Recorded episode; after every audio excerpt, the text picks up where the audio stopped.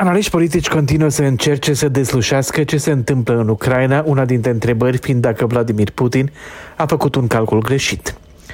Douglas London susține în revista Foreign Affairs că chiar și în ipoteza în care forțele armate ruse au câștig de cauză, ceea ce devine pe zi ce trece mai îndoielnic, rușii ar trebui să facă față unei insurgențe distrugătoare, sprijinită din exterior. Melinda Herring scrie pentru aceeași publicație, citez, Ucrainienii nu vor permite niciodată Moscovei să le decidă soarta și aleagă președintele. Autoarea mai arată că în aceste zile ucrainienii arată că sunt dispuși să-și dea viața pentru libertate.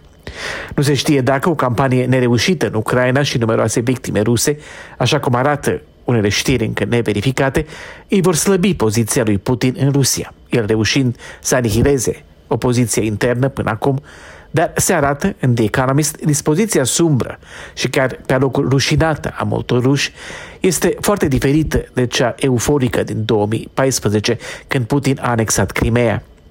Un alt analist, Michael Hirsch, se întreabă dacă triumfalismul occidental care a urmat războiului rece nu a antrenat fie și parțial ceea ce se întâmplă acum, arătând însă că ceea ce a făcut loc revizionismului și revanșismului lui Putin a fost mai curând degradarea începuturilor economiei de piață în Rusia, care a devenit o cleptocrație.